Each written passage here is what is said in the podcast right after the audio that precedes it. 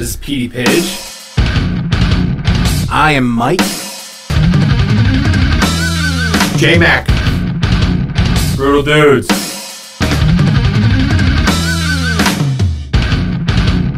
there are definitely certain authors for whatever reason certain books just become iconic i always go back to uh, uh, catcher in the rye where mm-hmm.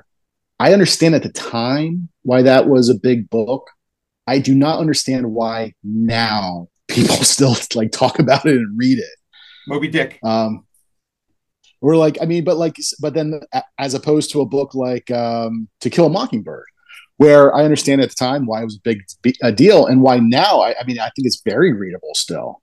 Um, a lot of the um, a lot of the themes and whatever else still resonate. But again, with Catcher in the Rye, it just kind of felt like it was very dated. Um, but still, they're just those books that just continue to be, you know, these these uh, these these quote unquote classics. It's it's the discussion of like the canon, like what is literary canon, what should be literary canon, and then who gets to determine it. I mean, um, as an English teacher, I don't think I in my so this is my sixth year teaching. I don't believe I have ever taught anything that's like part of the canon unless I was like absolutely forced to. So there was a I took over a 10 I usually teach ninth grade. I took over a 10th grade class last year. And as I was taking the class over, the assistant principal was like, You are going to be reading Julius Caesar by Shakespeare. And I'm like, cool, I fucking hate Shakespeare. And I tried to like be like, okay, cool, yeah. And but she was like, no, no, no, no. She's like, I have it set up. You need to finish the lesson. And I was like, fuck. Um, ended up being an interesting book, an intriguing book, but would I teach it again? Maybe not. I, I don't know. I, I would want to. I would want to like really explore it and figure out a, a, different way of teaching it. Although I did show some like pretty cool clips, um, like from like Rome, the like HBO show where like Caesar gets assassinated and there's like blood everywhere, and the kids are like, "Whoa, it's crazy!" And I'm like, "Yeah, it's pretty dope." Um, but yeah, like salad. this and the salad the Caesar salad. Yeah, no, but like it's it's that like, um, I agree with you, Robert. I think like To Kill a Mockingbird is really relevant, and I think it that's one of the things that like I would I would love to see read and should be read. Um, but you know, and maybe it's a bias or something like that. Like the the school that I'm at, I'm, um, they're going to be teaching Romeo and Juliet, and I'm like. Man like i get it i understand why and i'm sure the kids will probably like it because of the drama but at the same time it's just like it's not my bag man like no, there, there were a lot of things that I think were taught in, and and even when I would be do my student teaching or my subbing, that were being taught to kids. I almost felt like they're not at an age where they can really appreciate it. Like like like kids that age can't really. I think this may be the reason for Julius Caesar's idea of of just young love, but um, even stuff like um, or wait, wait, did I say Julius Caesar? I meant Romeo and Juliet. But I like, what you uh, meant, yeah. But, but, but like Julius Caesar or even like Macbeth or Hamlet, um, sometimes some of that stuff is a little bit more advanced where you're like, why are these ninth and tenth graders they like, like they're just bored because all they see is just these boring old words on a page. They're not really getting the context. I guess yeah. it's really just how it was taught. Are you saying they're uh, not going to use iambic pentameter in everyday life? um, well, there was a thing. So again, I, I, haven't been part of the teaching, and oh, so this is what happened too when I basically decided to stop being a substitute, and um, and then I went and did uh, working at the grocery store for a while. I basically had to put my certification on hold, or no, my uh, my, my teaching certificate on hold. Yeah, because otherwise, you you know, after a while it expires unless you do more uh, whatever it was like trainings or or classes Mm-hmm. And then I realized, well, maybe at some point, maybe I can go back to teaching. That's not easy. It's not like you can just instantly, like, you know, send a an email or make a call and all of a sudden, like, like you have to do a lot of other shit yeah. to basically unfreeze your certificate. So that's one of the reasons I never went back into it. But when I had been doing my student teaching at the time, there were like state regs. And I remember that my co-op at the time, he he was very creative in how to in how to uh, interpret those state regs. So we were doing one of these was a, uh, a media literacy class, and it was for high school seniors. Mm-hmm. And so when we were talking about, like, say, satire, we were using SNL. We, we, we were using The Simpsons. And so, but and the way he was able to justify that was because, well, this is the state reg says they, they need to be able to do this with satire, and, and we're teaching it. Um, do they still have the state regs now?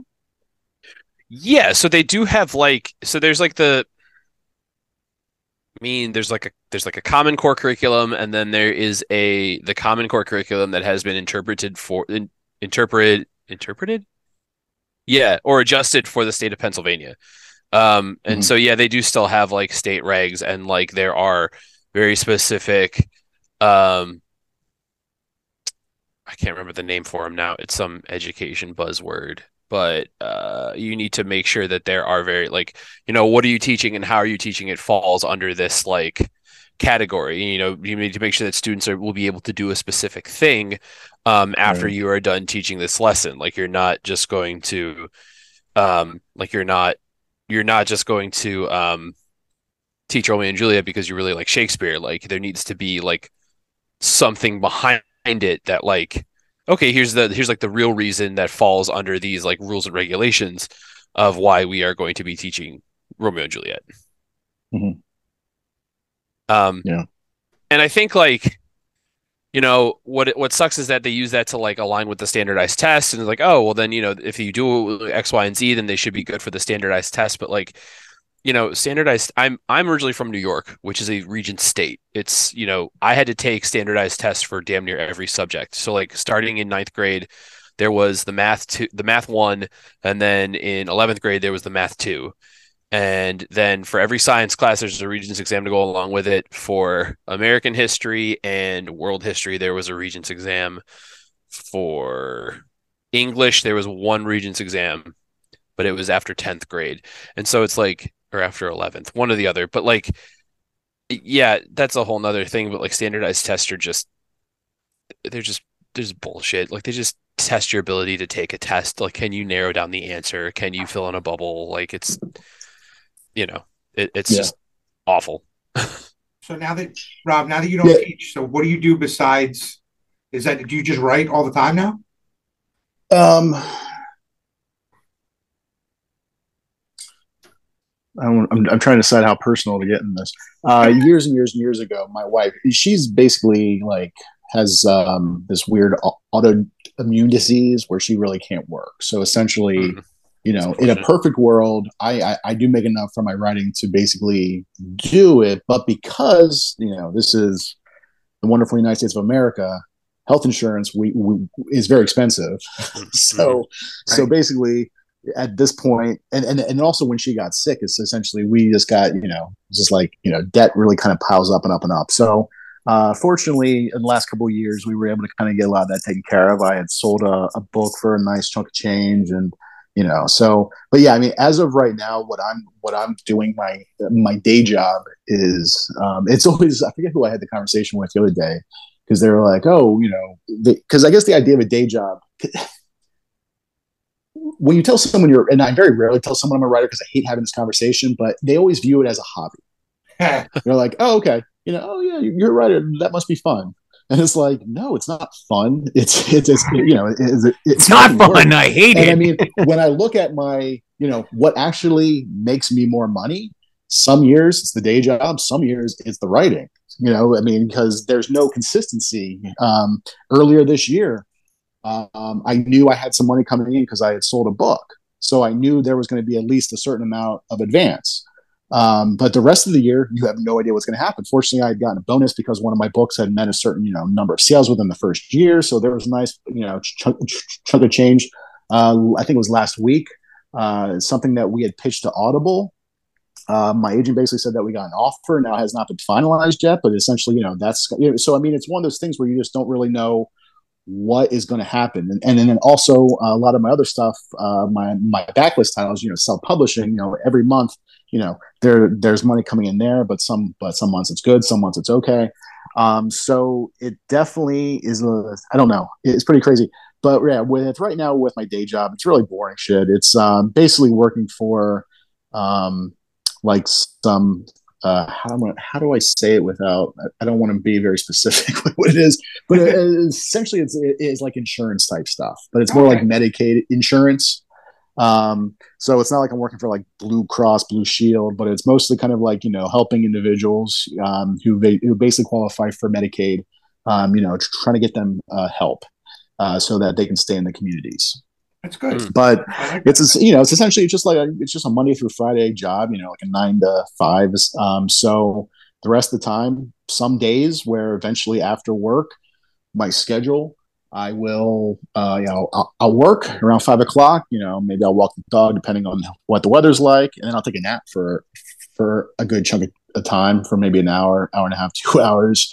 Get up, have some dinner, maybe watch some TV with, with my wife, and then I'll just start working on. It, you know, if I'm deadline, maybe I might watch like a half hour of TV with her, and then start working on something, or or just you know, um, then I stay up till late, probably like 1 a.m., 2 a.m. before I go to bed and then get up the next morning, like around eight. So yeah, that's usually kind of how my, uh, my work schedule is. So for, you know, and this idea where writing, and for some people it is, you know, it is a hobby and there's nothing wrong with that, but it's always funny. Um, I always think of like uh, Danielle Steel. I always heard the story. I don't know how accurate it is, but I believe it's true because I think she had written somewhere where I mean anybody knows Danielle Steel is this major best-selling author of like millions and millions and millions of copies worldwide.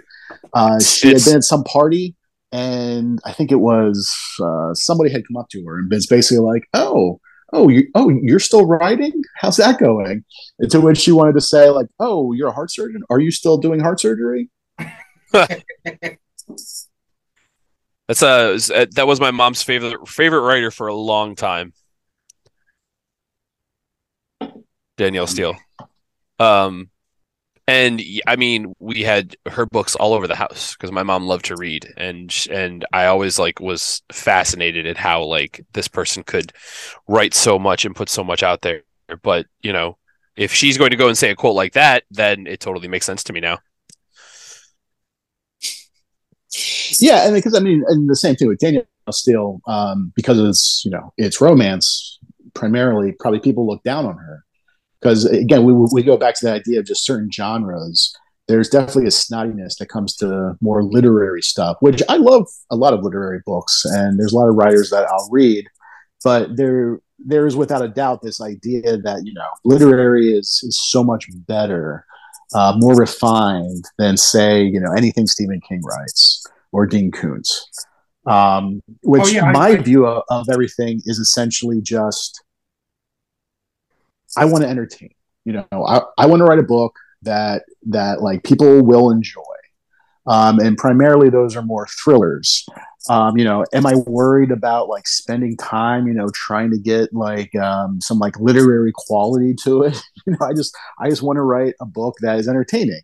Um, you know, I don't, but but but some but some writers that I know and I'm friends with, you know, they they they have a more literary sensibility where it's you know they'll say, and again I kind of think it's bullshit, but you know they'll say, well, I don't really write the books for the readers, I write them for myself. And you know and then like and, and and you know they for them they just want to be kind of known you know their book's still being read in in like 100 200 years and for me it's like in 100 200 years i'm going to be dead. I'm not going to give a shit. Like i want i want people to enjoy my books now and you know make money now when i can you know enjoy that money. And then if people still want to read those books that after i'm done great. But you know i'm not worried about that you know that legacy aspect. That isn't to say you know i'm i'm going around writing shit.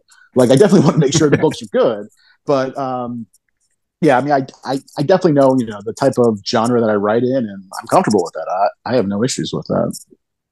Yeah, I, I- feel like the same thing. Like you were talking about genres, it's it's the kind of same thing happens with like Chuck Pal- Palahniuk and uh, Christopher Moore. I love Christopher Moore's books. I think they're hilarious and I think they're really good. But like, I I recommended it to somebody and she read it and she's like, "What is this? This is shit." And I was like, "It's not shit. It's hilarious. It's great." And she's like, "But I, I just don't get it." I was like, "It's not to be gotten. You just read it and enjoy it. It's like it's fun. It's supposed to be fun. Like you're not allowed to have fun because it's a book." Like that's that's such a terrible thing to teach anybody. Like you should enjoy every book that you read, and if you don't, throw it aside and start another one. There's eight billion books in the fucking world. You know, there's, there's more Yeah. books than there are years in the fucking history of Earth. Like, just fucking read whatever you want, like, and enjoy it if you want to enjoy it. Yeah, I never understood like everyone would always shit on the uh, Twilight books. Um, I mean, I, they're not my. I have no interest in in reading them, but I always felt like, well, if if it if it gets kids reading, and and and makes a kid who probably would not have been interested in reading otherwise become aware of books and then maybe start reading other books. Like, well, good. I mean, you know, there's no issues with that. Uh, same thing with James Patterson. Everyone always wants to give James Patterson like you know shit. They're like, oh, his books suck. It's like, okay, well, if his books suck, then why is he? You know, why do so many people read them? Um, you know, they, just because something is not for you doesn't necessarily mean it sucks. Right, like Dan Brown. I, all of my teachers when I was in school shit on Dan Brown. And I'm like, I get it that he's not the greatest writer in the world, and like there's some things that are inconsistent in his stories, but like, I'm sorry, man, them Da Vinci Code books were really fucking good. Like, I burnt through them. Like, I, I read them in like a week. I'm like, this is fucking good book, man. It's action, action. It's like that. It's like Pee Wee Herman, action packed. so, uh, yeah, I mean, so I, I, I kind of agree with you, Robert. Like, if it's something that you enjoy and it's something that you want to read, like, you know, who cares what people say about it? Like, I have the same conversation with my students when it comes to like anime. Like, when they find out that I like to watch anime, they're like, what? And I'm just like, yeah. And then, like, you know, there's always that one kid that's like, anime's fucking stupid. And I look at them and I'm like, you're stupid. I don't say that to them. I can't. Um, I'll lose my job. um, I fucking wish you did. That would make you such a legend. But I like I kind of like challenge I, I I challenge them on it. I was like, "Yeah, really? Why is it stupid?" And then they'll like, and then if they say something, I'm like, "Oh, so you've watched it?" And then they're like, "Oh, but uh," and it's like, okay, so you kind of you get them caught in that little like logic loop that their um, young better, brain Pete. cannot process. It's even better. Um, you outsmart young kids. I, I like that even better. I take it back. You're still a legend. Listen, if if that's all that I uh you know if that's if that's my legacy, outsmarting high schoolers, I'll uh yeah, that's pretty good like I made it. Um, but no, I think that like uh, uh, what I wanted to ask, and I mean, I think um, I wanted to know like what drew you to the particular genre that you that you write in, like the um, the kind of like suspense, the like it seems it seems very like who who done it and very like thriller. I kind of want like what what brought you to that so back in high, I think middle school, my first, yeah, yeah, it was middle school. My first Stephen King book was called Insomnia, which, if anybody has read Insomnia by Stephen King, it is not the type of book that is a good, you know, I mean, like it, for people who are just experiencing Stephen King for the first time, Insomnia is not a good introduction because it is a very thick. I want to say it's maybe like 800 pages. It's a very thick, thick, thick book, very dense. Um, he definitely has a lot of other titles that are much more uh, accessible in terms of just story wise. But for whatever reason, I remember seeing it in the uh, grocery store. I told my parents, I think at the time I told my parents, or maybe I had some allowance money, whatever. Um, I like I ended up buying it.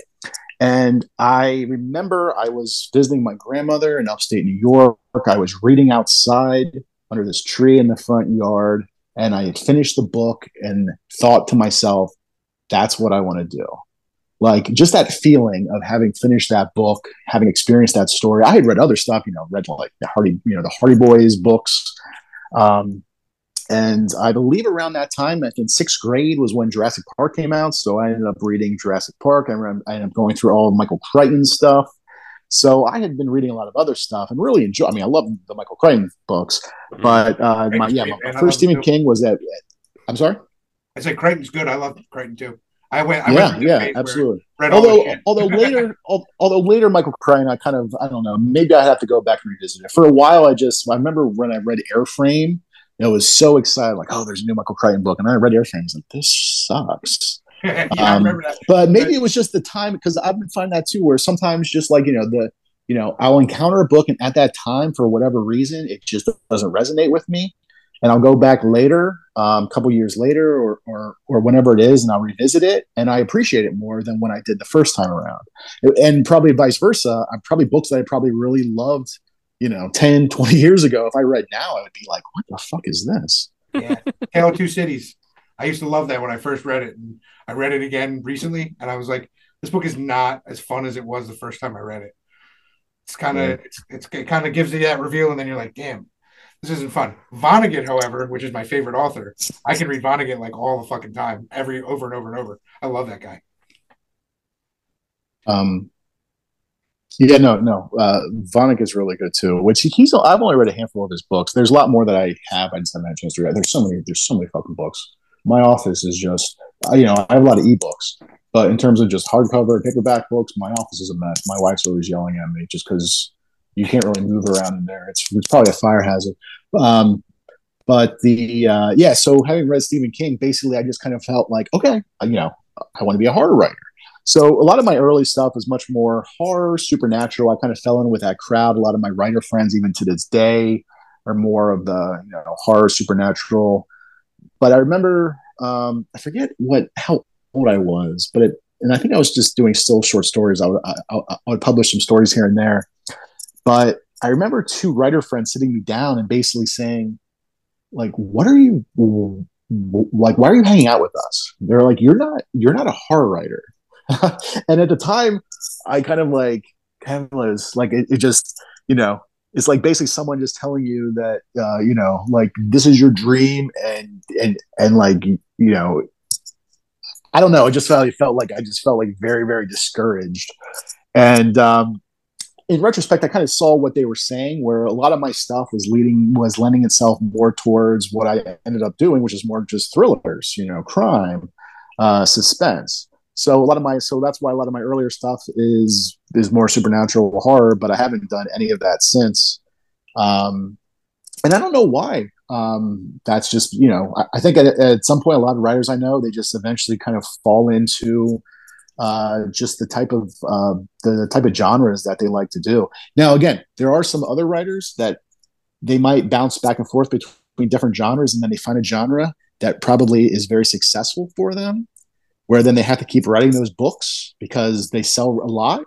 And some of those writers, even though they make hundreds of thousands, millions of dollars, they're not necessarily happy because they get pigeonholed into writing a certain book where and it's one of those things you have to ask yourself. You're like well that's not like a you know that's not like a bad thing to have to do.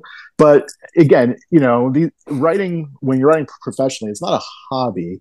It is work. And so you know just like being in a job that might pay well that you kind of you kind of hate doing and becomes a real um a, a, real chore. It's the same thing you know with writing when you're you know having to kind of basically write certain types of books where you would rather much prefer writing maybe a different genre, or a different type of stories. It's the same thing with series. Like, you know, God bless some of these authors who, you know, write 30 books in a series with the same character. Like I, I enjoy writing series, but I like also writing standalones, just, you know, branching out. Um, I don't know. Did any of that make sense? Yeah, no, that makes perfect sense. I, I was, I feel the same way. I feel like, uh, because so like what you were saying, like with people like stepping out of their genre. I don't know if you read because you're Stephen King. Did you read the book where he follows the Red Sox for a season? So I I have it because at the time I was buying everything on Stephen King. Uh, the author that he co-wrote that with, Stewart O'Nan, yeah, um, I'm friends with. He actually had he actually had um, this was God, this was a long time ago. I want to say this was in 2004. I think it was 2004. Um, he had been one of the uh, writers who judged that short story contest and I actually won that short story contest. And so I ended up kind of knowing him in that direction, and me being a very um, uh, novice writer, basically being like, okay, I, I, wrote this book. I sent it to him. I said, like, would you be willing to read this and maybe blurb it? Um, because I thought, like, well, maybe I can get like these, you know, these blurbs, so that I, when I try to find an agent, I can have like, oh, I already have these blurbs ready to go. Well, I remember I sent him this manuscript. He was he was nice enough to agree to, to read it he ends up sending back the book to me completely marked up. Oh wow. Whoa. Like, I mean, he basically went through, did a line edit of this book, which I still have to this day. And like he had written, I want to say like a page or two or three of just, just like a letter to me. And I mean, it was one of those things where he didn't have to do that shit he could have just not, you know, he could have just read a, page or two because because that was another thing too. For a while, I had also uh, read um, like submissions, uh, slush, what they call it, for a magazine. Like you know, a- after you do it a certain amount of time, you can tell like the first page or two if a story's worth reading or not just by the uh, the person's grasp on just the written word. And I mean, I'm sure you have that same thing too, which is teaching. You can tell from your students if they even know what they're doing based yeah. on like the first line. Oh, but yeah. um, I mean, but yeah, I mean, he was kind enough to do that, and and ever since then, I mean, you know, I've had contact with him. Uh, one time he was down. This was a couple years ago. He was, you know, when he was on tour, he was in Philly. I went down there, was hanging out with him afterward, and um, you know, he's a really cool guy, but he's also one that he does a lot of just, you know, very more, you know, quote unquote literary, but he'll also dabble in genre here and there. But, uh, but anyway, I'm sorry, Jimmy. So yeah, so yeah, the, uh, uh, I believe it's called Faithful, that book. Yep. Fantastic, fantastic book. I loved it. It was, it was. I like Stephen King too. I'm, I'm a big Stephen King fan, but like that book with with O'Nan, like they just, it's just so good because I'm. So the book I'm working on is a baseball book. So I'm going every ballpark to see a Phillies game in honor of my friend who died of epilepsy. So, uh, Mm. but but I read that book and I was like, this is the type of book that I want my book to be. I want it to be very personal, but at the same time, be able to share it with like fifty thousand people that are in a stadium, like to to share the love. And it's like I felt like they got that, and I feel like if you read Stephen King like horror, you're not going to know that he's going to get that. But then you read this book and you're like, you can see that he bleeds Red Sox red, and it's like. I feel like if when you pigeonhole him into that genre, like you'd look at that book and like not want to read it at all and be like, what the fuck does Stephen King know about baseball? But like he legitimately, it's like reading a different author. Like you, you can see the Stephen King isms in it, but like you get, but it's reading this, and I feel like it's just so unfair to like pigeonhole somebody. But like you said, I do see how people can like get into a genre that they're comfortable in and be like, well, this is making me money. Like I'm going to keep doing this. Um, so what? So which brings me to my my next question. So tell us about the new book, man. Oh, hold on. I have a good Stephen King story. Okay, Uh, and this is one that he's told, so I'm assuming it's real. But he, um, I think he said that he was at the grocery store and an old lady came up to him and was like, I know who you are. He said, Okay. She's like, I know who you are. I don't like your books. He said, Well, I'm I'm sorry to hear that. She's like, Why don't you write why, why don't you write nice stuff like that Shawshank Redemption? And he's like, I did write that. She's like, No, you didn't, and walked away. Jesus Christ. Yeah, I remember he he had had that somewhere that he had uh, he had said that story, which again I'm assuming it's true. Who knows? It's almost too good to be true. But um, yeah, I mean that's the thing too. I mean, like when yeah when when di- when when different seasons came out, essentially I remember hearing that if you read if you ever read different seasons, it's four novellas, three of which are more literary. Um, Apt Pupil um, Yep, I read that one. the the body wh- which was made in the movie Stand by Me, and then the uh, uh, Re- Rita Hayworth in the Shawshank Redemption, which was made into Shawshank Redemption. But I guess the uh, at that point, because he had done so many like horror and supernatural, they really wanted him to include um, some you know some type of supernatural horror story. So there, the fourth book in that um, in that uh, collection, I think it was the Breathing Method, I think, but that one's more of I think a ghost story. And what's Yeah. funny is that when people think of that collection, they remember, you know, uh, like like Stand by Me and like Shawshank Redemption, even Apt Pupil was turned into a movie. I don't think that that other story, no one even remembers that story. What's that? Apt Pupil? No, no, no. That uh, that one was turned into a movie. I'm talking the uh, the supernatural one. I think the Breathing Method or whatever it was called. Yeah, I, I I get that confused with the one where he's like dead, but he's like in a coma, and they have him about to go into the into the into the the, the uh, cremation thing, and he's trying to like get the feeling back into his body. To Oh, I forget that story, and then You know they find out because the person touches his penis and it, and it gets hard. yep, Yeah, yeah, I remember. Yeah. pretty good. Um, so yeah, so then the the new book um, called Bullet Country. It's part of a series. Um, actually, it's part of the when I when I wrote the Holly Lynn series, the kind of like a sidekick character. The Holly Lynn series is like a female assassin series. Um, that's I've only done I think three books and novella so far of.